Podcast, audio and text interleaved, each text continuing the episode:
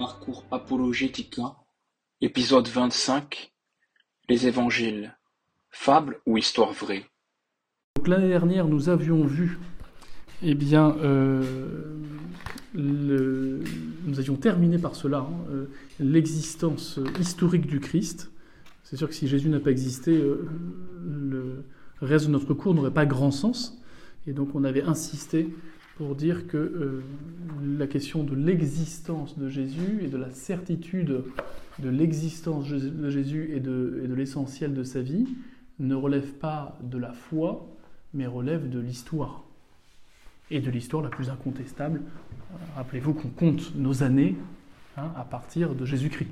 Même s'il y a eu un décalage dans le temps, j'ai expliqué pourquoi, de 3-4 années. Bon, Euh, L'existence euh, de Jésus est mieux attestée que euh, les 90% de nos personnages historiques. En ce sens que nous avons beaucoup plus de traces de sa vie, de ce qu'il a pu dire ou faire à cause des, témoins qui ont été beaucoup plus prolixes que pour d'autres personnages. Donc si on commence à remettre en cause l'existence de Jésus, eh bien on remet en cause l'existence 70% des, personnages qui ont existé euh, avant ou, dans les siècles qui ont suivi Jésus. Et d'autre part, on remet en cause euh, eh euh, l'explication la plus simple à, l'existence de la, religion chrétienne. Hein. Cette religion qui clairement se distingue du judaïsme à partir de la mort du Christ, et plus exactement à partir de la Pentecôte. Voilà. Donc, euh, donc c'est absolument pas raisonnable de remettre en cause l'existence de Jésus. Et pour preuve, c'est que euh, personne n'a osé, jusqu'à très récemment, remettre en cause, euh, jusqu'aux Lumières, en gros, personne n'a osé remettre en cause l'existence de Jésus, à commencer justement par ses adversaires, hein, qui sont les témoins les plus fiables, les plus honnêtes et les plus crédibles, du coup, euh, de, l'existence de Jésus, puisqu'il lui reproche tout un tas de choses, ou du moins à, ses disciples. Voilà. Je ne reviens pas sur tous les arguments que nous avions que nous avions donnés, ainsi que sur tous les témoignages, tant euh, dans les sources profanes que dans les sources religieuses, euh, qui sont très tôt, comme on va le revoir avec les évangiles, et qui attestent de l'existence de, euh, du Christ dans les sources profanes. On avait notamment cité cet historien très connu, hein, qui n'était pas chrétien, euh, Flavius Joseph. On arrive donc à notre chapitre 2, hein, qui nous permet de reprendre euh, sans tarder cette partie christianisme de notre cours, hein, qui est constituée, je le rappelle, en trois parties principales théisme, christianisme, catholicisme. Et il nous faut d'abord parler euh, des évangiles après avoir vu l'existence historique de Jésus, puisque les évangiles sont euh, sans nul doute euh, les documents qui nous donnent le plus d'informations sur les événements marquants, les événements importants de la vie du Christ, sa doctrine, son enseignement, ses mœurs.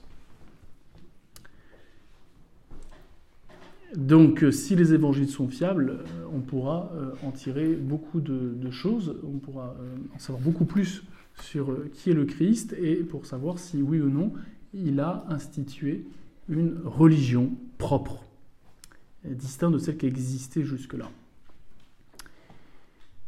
Euh, alors trois questions euh, se posent, trois questions principales se posent pour savoir si les évangiles sont une source fiable concernant la vie du Christ et ses éventuelles intentions ses- et ses éventuelles in- intentions concernant la, fondation euh, d'une Église.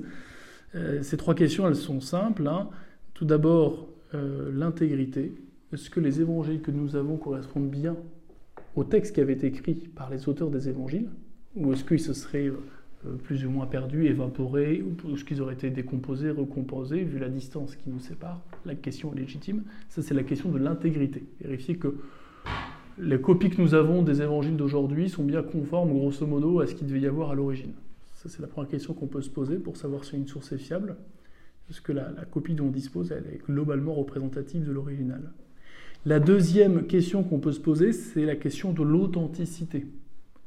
Est-ce que l'auteur, hein, qui atteste euh, des faits, et des, faits, des gestes et des paroles ici en l'occurrence de Jésus, est, vraiment celui qu'on dit être. Est-ce qu'il est vraiment un témoin crédible de, du Christ? Cela veut dire, est-ce qu'il a vraiment vécu à l'époque du Christ? Est-ce que l'auteur de ce bout de papier, qu'on appelle l'Évangile, est vraiment voilà, un témoin crédible parce qu'il aurait vécu à l'époque du Christ et qu'il l'aurait connu directement ou qu'il aurait connu directement ceux qui l'ont connu immédiatement. Puis la troisième question, c'est celle de la véracité.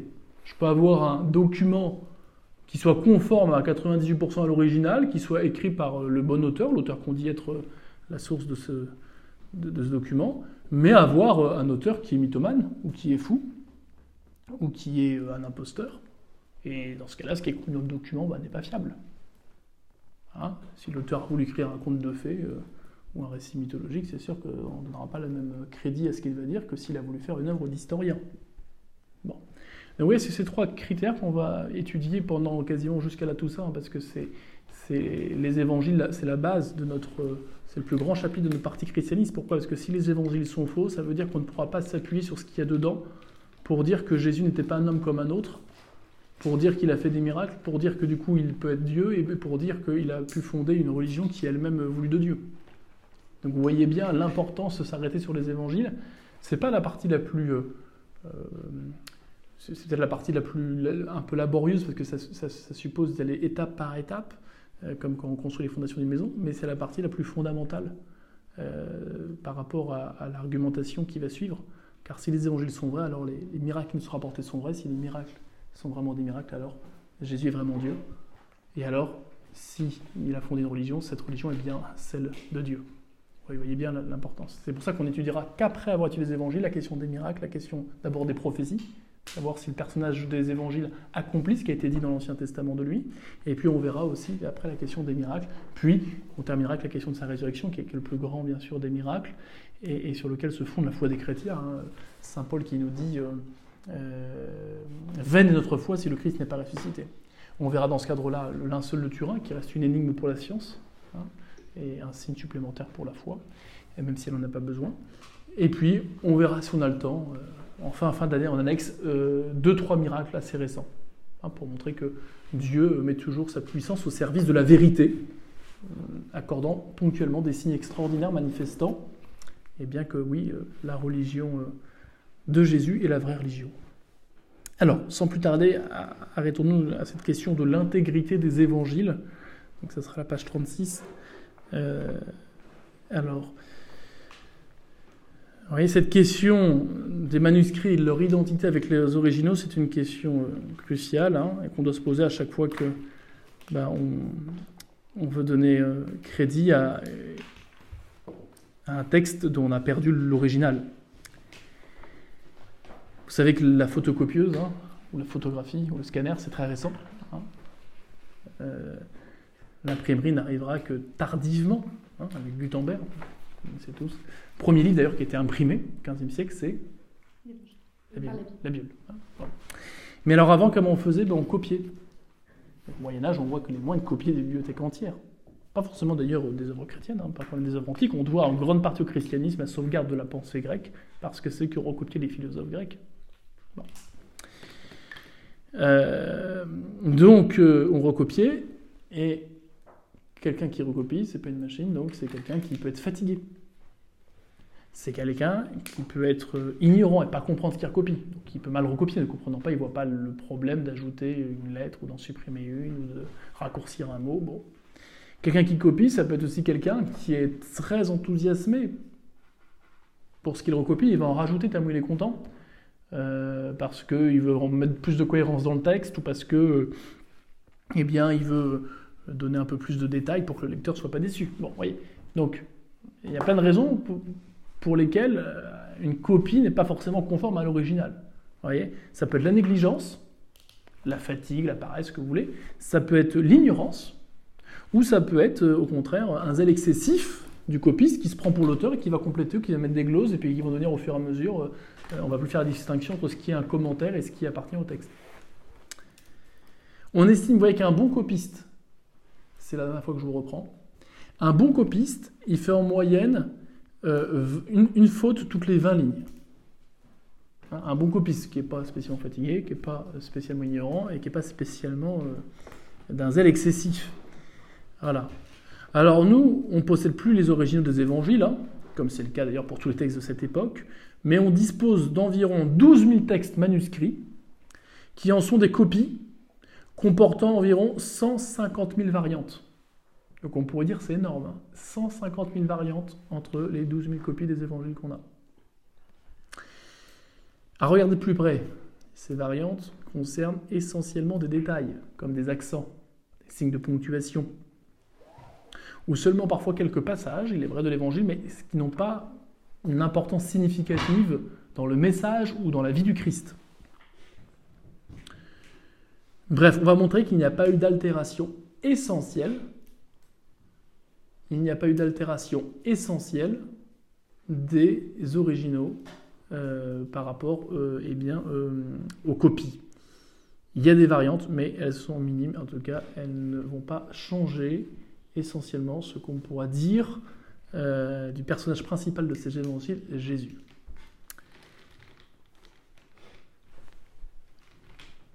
Alors, trois raisons pour lesquelles le texte des évangiles n'a pas pu être altéré. Trois raisons qui nous le font dire. Tout d'abord, vous allez prendre la porte. Hein. L'ancienneté des manuscrits, qui accroît leur fiabilité et permet d'évaluer le degré d'altération de leur copie. À partir du moment où on a des copies très récentes, bah, on sait bien que euh, le risque d'erreur euh, est beaucoup moins important, et en tout cas, il y a beaucoup moins d'erreurs euh, qui ont été recopiées. Puisqu'on on a encore aujourd'hui des copies très récentes, donc on peut remonter, pas à la source, mais presque. Donc ça va nous faire un critère de comparaison de fiabilité des copies plus tardives assez fiable, même si on n'a pas l'original. D'autre part, la, multiplicité importante des manuscrits, je vous ai parlé de 12 000 textes manuscrits, euh, qui s'explique par la diffusion massive de ces manuscrits dans un temps très restreint, vont nous permettre eh bien, d'éviter justement toute... Euh, euh, toute, probabilité d'altération euh, par une volonté d'un copiste de changer ce qui a été écrit. À partir du moment où un texte est très rapidement recopié par plusieurs et qu'on a plein de versions qui demeurent, bah, si elles ont toutes les mêmes changements, il y a deux possibilités. Soit c'est qu'ils se sont tous mis d'accord pour faire la même chose, ce qui est improbable, surtout qu'ils ne se connaissent pas. Hein. Euh, soit soit c'est qu'il n'y avait pas une réelle diversité, mais c'est le même qui a recopié avec les mêmes ajouts ou les mêmes suppressions. Mais donc si on a plein de copies euh, très ancienne, simultanée d'un même, original, eh bien, euh, et qu'on n'observe pas les mêmes altérations, pas les mêmes petites modifications, c'est qu'il n'y a pas eu voyez, de, euh, changement, d'altération qui soit volontaire, qui serait de l'ordre de la fraude, faire dire à Jésus ou faire faire à Jésus des choses qu'il n'aurait jamais faites ou jamais dites. Troisième raison qu'on peut avancer, pour défendre le fait que les, copies des évangiles que nous avons n'ont pas été notablement altérées, c'est le soin extrême des copies dans le recopiage. Le zèle et la piété des apôtres et des chrétiens envers les Saintes Écritures empêchaient toute idée de modifier volontairement. J'entends bien volontairement. Bien sûr qu'ils pouvaient être fatigués et faire une erreur à la marge, mais euh, que volontairement ils modifient les textes de l'Écriture, et spécialement ce qu'a pu dire ou faire Jésus, cela aurait été euh, pour eux blasphématoire. Hein, ceux qui recopiaient étaient des personnages, c'était des personnes sacrées, personnes religieuses. Ils savaient qu'ils avaient la foi, et dès qu'on a la foi, on sait que la Bible, c'est pas simplement un texte historique, mais c'est un texte, c'est pas simplement un texte humain, c'est un texte divin. C'est qui donne son côté éternel, et pas simplement historique. Puisque, bien sûr, nous ne sommes pas une religion du livre, nous ne pensons pas comme le, comme le pensent les musulmans pour le Coran, nous ne pensons pas que la Bible a été directement dictée par Dieu ou est venue du ciel. Mais nous pensons quand nous avons la foi, nous savons que la Bible est la parole inspirée de Dieu. Et que Dieu en est l'auteur principal, et il se sert d'instruments humains, de telle sorte que tout ce qui est dit est dit en vue de notre salut et qu'il ne peut pas contenir d'erreur. Celui donc qui, qui à la foi et qui volontairement voudrait faire passer pour parole de Dieu ce qui est sa propre parole, serait gravement infidèle au sens propre. Il pécherait contre la foi d'une certaine façon. Il ferait donc un péché grave, en plus de mentir aux gens à qui il destine ses copies. Donc vous imaginez bien que dans, la remise en contexte de quelqu'un qui est croyant et qui copie par amour des autres chrétiens et de Dieu, le texte de Dieu, il ne va pas le modifier volontairement. Ça équivaudrait à faire un péché grave. Bon. Donc vous voyez, on exclut un zèle excessif des chrétiens qui aurait conduit à, modifier le texte, qui aurait complété ce qui manquerait. On exclut euh, l'idée qu'il y ait une, volonté d'éradiquer une partie de l'évangile euh, parce qu'il y a trop de copies simultanément dans un temps trop bref euh, pour, pour, que ça soit possible, puisque ces copies manifestent bien qu'elles ont des altérations différentes. Elles ne sont pas les mêmes. Donc ça montre bien que ce n'est pas un seul copiste, c'est plusieurs, et qui ne s'étaient pas concertés pour faire ces erreurs qu'ils ont faites. Et enfin, le fait qu'on ait des copies très anciennes, eh bien, nous permet de voir que les copies plus récentes n'ont pas dévié sur des choses importantes. Donc c'est les trois arguments en faveur de l'intégrité des évangiles. Euh, souvenez-vous dans les dans l'épître hein, de Saint Paul, les textes de Saint Paul, hein, qui sont reconnus aussi comme paroles inspirées. Là, vous me direz, je dévie parce que je ne parle pas des évangiles. Oui, mais pour le chrétien, ça fait partie aussi euh, de la Bible. Hein. Bon. Eh bien, chez Saint Paul, il y a déjà cette idée. Saint Paul qui se dit disciple du Christ, non pas qu'il l'ait connu de son vivant, mais qu'il l'ait rencontré après, dans cette fameuse vision, puis il a rencontré après les, témoins de Jésus, les, autres apôtres. Eh bien, il dit plusieurs fois, notamment à Timothée dans sa lettre, garde le dépôt reste fidèle au dépôt de la foi. Hein il dira même, euh, euh, euh, si, si, un ange venu du ciel m'annonçait, un autre, un autre évangile, qu'il soit anathème. Voilà. Disant, la parole de Dieu ne peut pas être modifiée ou supprimée par autre que Dieu, Dieu ne se construisant pas, sa parole, elle demeure. Et tu as à charge de la transmettre fidèlement.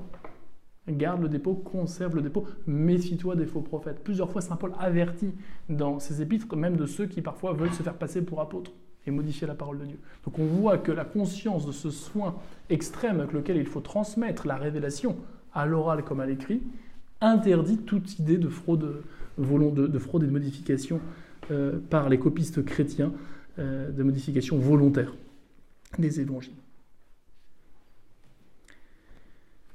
Alors, on a euh, une pluralité, vous voyez, de manuscrits anciens. Et puis, je vous rappelle aussi, avant de regarder plus en détail l'ancienneté des manuscrits, je vous rappelle aussi que euh, les païens et les juifs, les hérétiques, les premiers chrétiens qui vont séparer de l'Église, en rejetant partie de la doctrine, exerçaient une surveillance accrue sur la façon dont les chrétiens recopiaient les textes pour se les donner. Et nul doute que s'ils avaient vu que volontairement ils commençaient à modifier les évangiles, ou la vie de Jésus telle qu'il l'avait euh, entendu ou, lu, nul doute qu'il l'aurait dénoncé. Et on n'entend jamais ce genre de critique de la part des juifs, des païens ou des hérétiques. Dire, regardez, vous avez modifié les évangiles, c'est pas comme ça. Si on regarde cette copie, c'est pas du tout la même chose. Là, vous me faites dire tout le contraire. Non, on n'a jamais cette attaque-là. Ce qui est un signe supplémentaire de dire que rien ne fait penser à, encore une fois, euh, une altération volontaire des évangiles et, tout confirme qu'effectivement, si altération il y a, elles sont involontaires et donc elles sont à la marge. Alors, voyons, comme mon argumentaire repose en grande partie sur le fait qu'on ait des très anciennes copies, même si on n'a pas la source, euh, l'original, on a des très anciennes copies des évangiles, on revient un peu plus dans le détail ce que nous avons.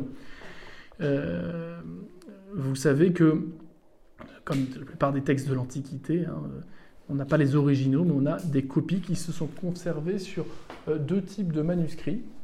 D'une part, les parchemins et d'autre part, les papyri.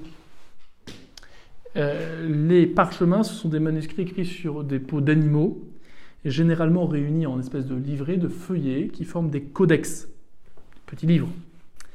Les codex les plus anciens qu'on possède du Nouveau Testament, ils datent du IVe siècle après Jésus-Christ.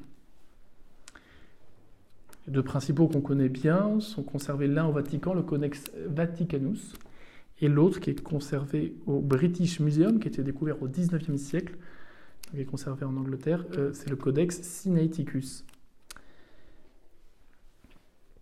On a recouvré aussi beaucoup de passages de l'Ancien Testament. On verra que c'est intéressant notamment à cause des prophéties qu'elles contiennent. Euh, dans euh, ce qu'on appelle les manuscrits de la mer morte découverts à Qumran. Il y avait une ancienne bibliothèque en fait, euh, voilà, d'ermites qui a été retrouvée après la Seconde Guerre mondiale en 47 à Qumran et qui contient des textes entiers, des copies de textes entiers de l'Ancien Testament et c'est très intéressant puisque notamment il y a quasiment tout Isaïe, je crois. Et donc Isaïe annonce beaucoup de choses concernant le Christ. Donc c'est très intéressant de voir que bien avant le Christ, on avait déjà un portrait fiable, certain, de celui qui allait venir. et dont on a des copies tout à fait fidèles.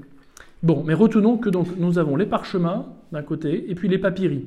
Les papyries, c'est euh, des fragments très anciens de l'Évangile, conformes au texte euh, actuel. Ce sont des manuscrits qui ne sont pas écrits sur peau de bête, mais ils sont écrits sur une matière végétale.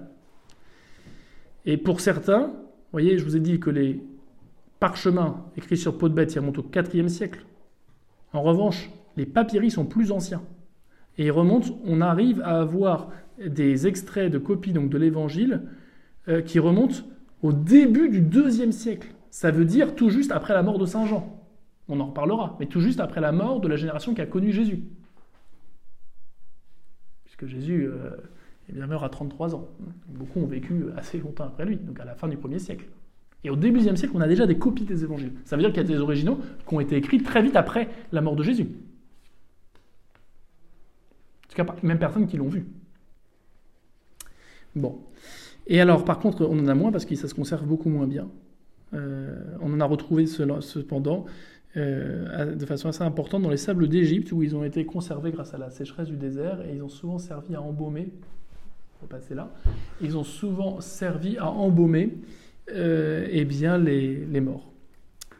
Alors voilà les principales découvertes à ce jour, s'il fallait faire un, inventaire rapide de ce que nous avons des plus anciennes copies des évangiles. Euh, tout d'abord, datant du 1er siècle. Donc ça c'est extraordinaire, puisque c'est les plus proches de l'originaux, et, ce sont des copies probablement connues euh, des contemporains du Christ ou les, enfants des contemporains du Christ. On a un manuscrit qui s'appelle le papyrus 7Q5, ce qui veut dire cinquième papyrus découvert dans la septième grotte de Qumran, et donc qui a été identifié par un monsieur T-H-I-E-D-E, e, comme une copie en grec d'un passage de l'évangile de Marc, chapitre 6, versets 52-53. Et on sait que les grottes étant murées en les grottes de Qumran ont été murées en 68, on sait donc que ce papyrus est forcément antérieur à 68. Et donc euh, ça veut dire, euh, vous voyez, euh, au début de la deuxième partie du premier siècle, on a déjà des copies d'évangile. Donc c'est-à-dire que l'original, encore une fois, il, remonte à des gens qui ont connu le Christ. Datant du deuxième siècle, on a le manuscrit John Ryland, daté de 120 à 130, donc vous tout début du deuxième siècle, contenant un extrait de l'évangile de Saint Jean. On a aussi des fragments, euh, euh, datés, des fragments de Saint Jean datés d'avant l'an 150 qui ont été retrouvés dans euh, la guiberne d'un soldat. Une guiberne, c'est une ancienne boîte de cartouches. Hein. Et on a aussi le manuscrit appelé Egerton, daté de 150 à 180, donc milieu fin du XIIe siècle, qui contient des morceaux d'évangiles et d'épîtres. Vous voyez, on a déjà, euh, premier XIe siècle, un certain nombre de, copies qui attestent euh, de la rédaction des évangiles avant la fin du 1er siècle. Datant du IIIe siècle, le manuscrit Bonne Mère, daté de l'an 200, peut-être avant, qui contient là pour le coup beaucoup plus, 14 chapitres de Jean et 15 de Luc. Presque complet. Donc début 3 siècle, donc moins de 150 ans après la mort du Christ, on a déjà on a des copies des évangiles qui est complet quasiment pour, euh, pour ce qui est de Luc et, presque pour ce qui est de Jean. Et on a la mention évangile selon Saint Jean ou évangile selon Saint Luc. Donc on a l'auteur qui, est bien, identifié euh, aux extraits copié. Et puis on a le manuscrit Chester Beatty, daté de 200 à 250, donc là on est au début du IIIe siècle, qui contient des fragments importants des quatre évangiles et des actes des apôtres. Alors ça vous parle vous parle peut-être pas beaucoup, mais vous allez voir que c'est important, car euh, si on euh, compare avec les autres textes de l'Antiquité, les manuscrits les plus anciens que nous possédons, exception faite pour Terence et Virgile, sont du 9e ou du 10e siècle après Jésus. Tandis que pour ceux de l'Ancien Testament, on en a de 4 siècles après Jésus, avec Isaïe et Qumran, et puis du Nouveau Testament, on en a même eh bien, avec les parchemins de 3 siècles après Jésus, les différents codex, et pour ce qui est des papyrus, on en a jusqu'à moins de 100 ans, fin du 1er siècle après Jésus. Donc autrement dit, Mis à part pour Virgile et Terence, on n'a aucun, aucune copie plus ancienne que le 9e siècle. Alors que pour ce qui concerne l'Ancien et le Nouveau Testament, on a des copies pour l'Ancien Testament qui a de, 400 ans, du 4e siècle, pardon, et du Nouveau Testament, les plus anciens du 1er siècle. Et des évangiles quasiment complets à partir du 3e siècle. Donc, vous comprenez que on a quasiment 8 siècles de plus d'ancienneté que les 99,9%, 98% des textes de l'Antiquité comparables. Et pourtant, comme on va le dire, on remet rarement en cause euh, le, fait que quand on lit du Homère ou du Sophocle, ce qu'on lit, c'est bien Sophocle et Homère qui l'ont écrit, malgré les altérations qu'il y a pu avoir à la marge. Et pourtant, on n'a pas de copie qui remonte au-delà du 9e siècle. Donc c'est intéressant comme point de comparaison. Donc on voit bien que les évangiles, dont les papyri sont presque contemporains des originaux, euh, eh bien, ont un statut privilégié par rapport aux autres textes de l'Antiquité, qui n'ont pas du tout des copies aussi anciennes et aussi proches des faits rapportés. D'autant que c'est l'Antiquité, donc la plupart, c'est, comme le son dit, c'est avant Jésus. Hein. Bon. Alors, vous aurez dans le beau livre que vous aurez, la page 41, un tableau. Alors, il y a des petites coquilles, malheureusement, parce que, bref, la mise en page était très compliquée, et donc, euh, c'était une mise en page euh, faite avec des captures d'écran, et mon correcteur d'orthographe s'est remis au moment où j'ai fait la capture d'écran. Bon. Donc vous avez euh, du rouge, un peu pénible. C'est déjà corrigé pour ceux qui recommanderaient. Voilà. Mais quand j'ai commandé la semaine dernière, bon, bah, il y aura cette erreur-là. Mais ça ne change rien. Vous avez ce tableau qui a le mérite de comparer les différents écrits de l'Antiquité avec les écrits du Nouveau Testament quant au nombre du manuscrit qu'on possède, quant à la date de la rédaction supposée de l'original, quant à la date de possession qu'on a du plus ancien manuscrit. Et on voit que eh bien, si le Nouveau Testament, il y a une distance entre les événements rapportés entre l'original et le plus ancien manuscrit de 30 à 60 ans, donc d'un demi-siècle, il y a au moins 500 ans de distance pour tous les autres manuscrits de l'Antiquité entre leur original et leur copie. Le plus ancien étant Homère. Le plus ancien manuscrit qu'on a, c'est 400 ans avant Jésus-Christ, et l'original est censé être de 900 ans avant Jésus-Christ. Donc on a 500 ans sans trace écrite de ce qu'on lit pourtant comme étant bien du Homère. On ne met pas en cause pour autant. Alors que nous, si on reprend le manuscrit le plus ancien, qui n'est pas le plus complet bien sûr, mais on n'a que 60 ans, même que 30 ans de différence pour le fragment des deux versets dont je vous ai parlé, autrement 60 ans de différence entre le manuscrit le plus ancien et euh, de l'évangile et, la copie de l'évangile qu'on a aujourd'hui. Entre l'original et la copie, il y a 60 ans de différence pour l'évangile, au moins pour une partie, alors qu'il y a 500 ans de différence pour Homère, il y en a 1400 pour Sophocle, L'original a été rédigé en 496-406 avant Jésus. La copie qu'on a, elle est de 1000 après Jésus-Christ, donc 10e siècle. Tacite, vous voyez, euh, on a euh, Tacite, eh bien, euh, c'est censé, l'original a, été, rédigé au 1er siècle après Jésus-Christ. Eh bien, on n'a pas de, copie qui soit plus ancien que le 11e siècle. César, hein, qui nous rapporte la, la guerre des Gaules, il a été rédigé 1er siècle avant Jésus-Christ, on n'a pas de copie plus ancienne qui soit du de 900 ans, du 10e siècle après Jésus-Christ. Joseph, qui est un historien qui nous rapporte donc, les différentes euh, guerres des Juifs, eh euh, l'original a, été rédigé donc, au même moment que le Christ, au 1er siècle, et pourtant, le plus ancien manuscrit qu'on a, il est du 10e siècle. Donc il y a plus de 800 ans entre l'original et la copie. Thucydide, euh, qui pareil est un historien, eh bien l'original euh, a été rédigé en 400 avant Jésus-Christ, 460-400 avant Jésus-Christ, donc 4, 4 5e siècle avant Jésus-Christ, et la copie la plus ancienne qu'on ait, c'est 8, 9e siècle. Ah, euh, c'est 900 après Jésus-Christ. Donc il y a 1300 ans qui les séparent. Suétone, euh, eh bien, l'original, il écrit la vie de César, est, de 75, euh, début du 1er siècle, entre 75 et 160 après Jésus-Christ, fin du 1er siècle, pardon, et l'original qu'on a, c'est 950 après Jésus-Christ. Donc il y a 800 ans qui les séparent. Pline le Jeune, eh bien, on a euh, son original qui est daté entre fin du 1er siècle, entre 61 et 113, et le plus ancien manuscrit, eh bien, il date de 850 ans après Jésus-Christ, donc il est du 9e siècle. Donc il y a 750 ans de différence. Pour Platon, cette tétralogie, eh bien, et on a euh, cette tétralogie, eh bien, elle est datée originalement du Platon, c'est à peu près le 4-5e siècle avant Jésus-Christ, l'original. Eh bien, le plus ancien manuscrit qu'on a de lui, c'est 900 ans après Jésus-Christ, donc fin, fin du, du, du 9e, début du 10e siècle. Donc 1200 ans d'écart. Donc vous voyez bien que l'écart est beaucoup plus considérable et de très très loin entre les écrits de l'Antiquité, leurs originaux et la copie la plus ancienne qu'on a, que pour les évangiles. On passe en gros, euh, même en étant très très large, hein, si on veut un évangile complet, il faut attendre début, milieu du deuxième siècle pour les évangiles. Donc allez, admettons, ça fait 100 ans, 150 ans. Alors que euh, pour les écrits de l'Antiquité, il y a minimum 500 ans et bien souvent 1000, 1400 ans qui séparent l'original de euh, la copie qu'on possède aujourd'hui.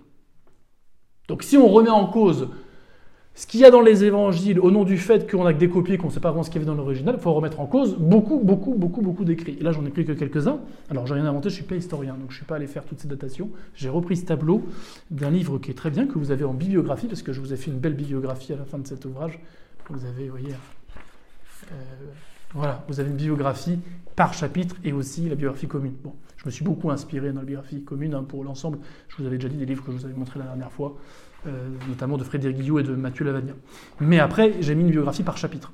Et euh, dans cette biographie, il y a ce livre que je vous recommande qui s'appelle Les évangiles à l'épreuve de l'histoire de Bruno Bioul. Et donc à la page 180, vous avez ce tableau que je vous ai remis.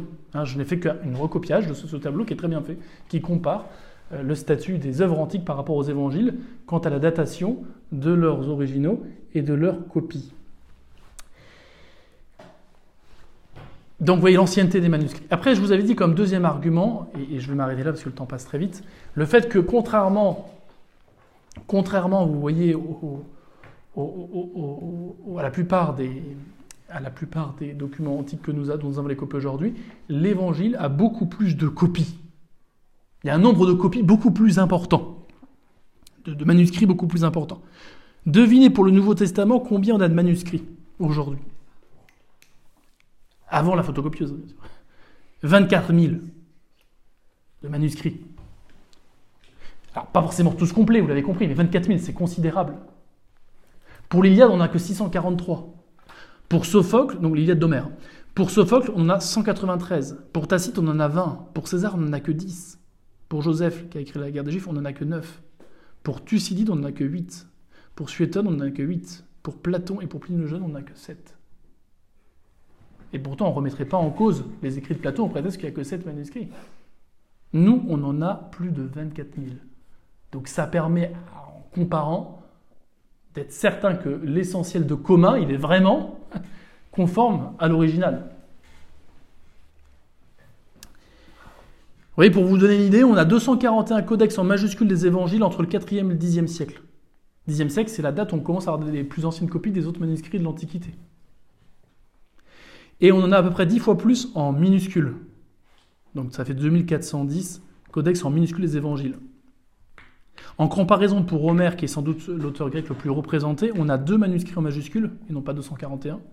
Et on n'en a que 188 en minuscules, et non pas 2410. Donc, si on est un petit peu honnête, on doit dire que le grand nombre de manuscrits et la ancienneté incomparable pour ce qui concerne les évangiles nous donne la certitude historique, morale, que les manuscrits que nous avons sont bien conformes aux originaux. Aussi, n'oubliez pas que, et on en reparlera, c'est très important pour la datation des évangiles, mais euh, les évangiles furent très tôt traduits en diverses langues. On a des très anciens manuscrits en syriaque, en latin, en copte au IIe et IIIe siècle. C'est-à-dire, on a des copies en langue étrangère de l'évangile, qui est écrit en espèce d'hébreu, en koiné, en espèce d'araméen. On a, euh, eh bien, au IIe siècle, des extraits de traduction en copte de ces évangiles, qui est plus ancien, cette traduction, que le codex, que le livre complet qu'on a qu'au IVe siècle. Ben, on a le signe qu'au IIe siècle, il était déjà traduit dans d'autres langues. Donc ça montre voyez, la rapide diffusion et la multiplicité euh, des versions que nous avons qui permet vraiment eh bien, euh, de pouvoir dégager ce qu'il y a de certain contenu dans l'original, puisque une fois qu'un manuscrit est traduit lorsqu'il est recopié, bah, ça fait une famille de manuscrits différents. Les erreurs des copistes coptes ne sont pas les erreurs des copistes grecs, de latin, pardon. Les erreurs des copistes grecs ne sont pas les mêmes que les erreurs des copistes latins. Donc voyez, en mettant tout ça en commun, on va pouvoir voir ce qui demeure toujours. Et là, dire, là, on est absolument sûr que c'est vraiment l'original. Bon.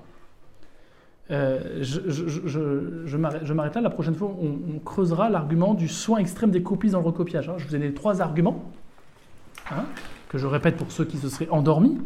L'ancienneté des manuscrits, le très grand nombre des manuscrits, et puis le soin extrême des copistes dans le recopiage qui faisait qu'ils recopiaient scrupuleusement, même s'ils pouvaient faire des erreurs à la marge.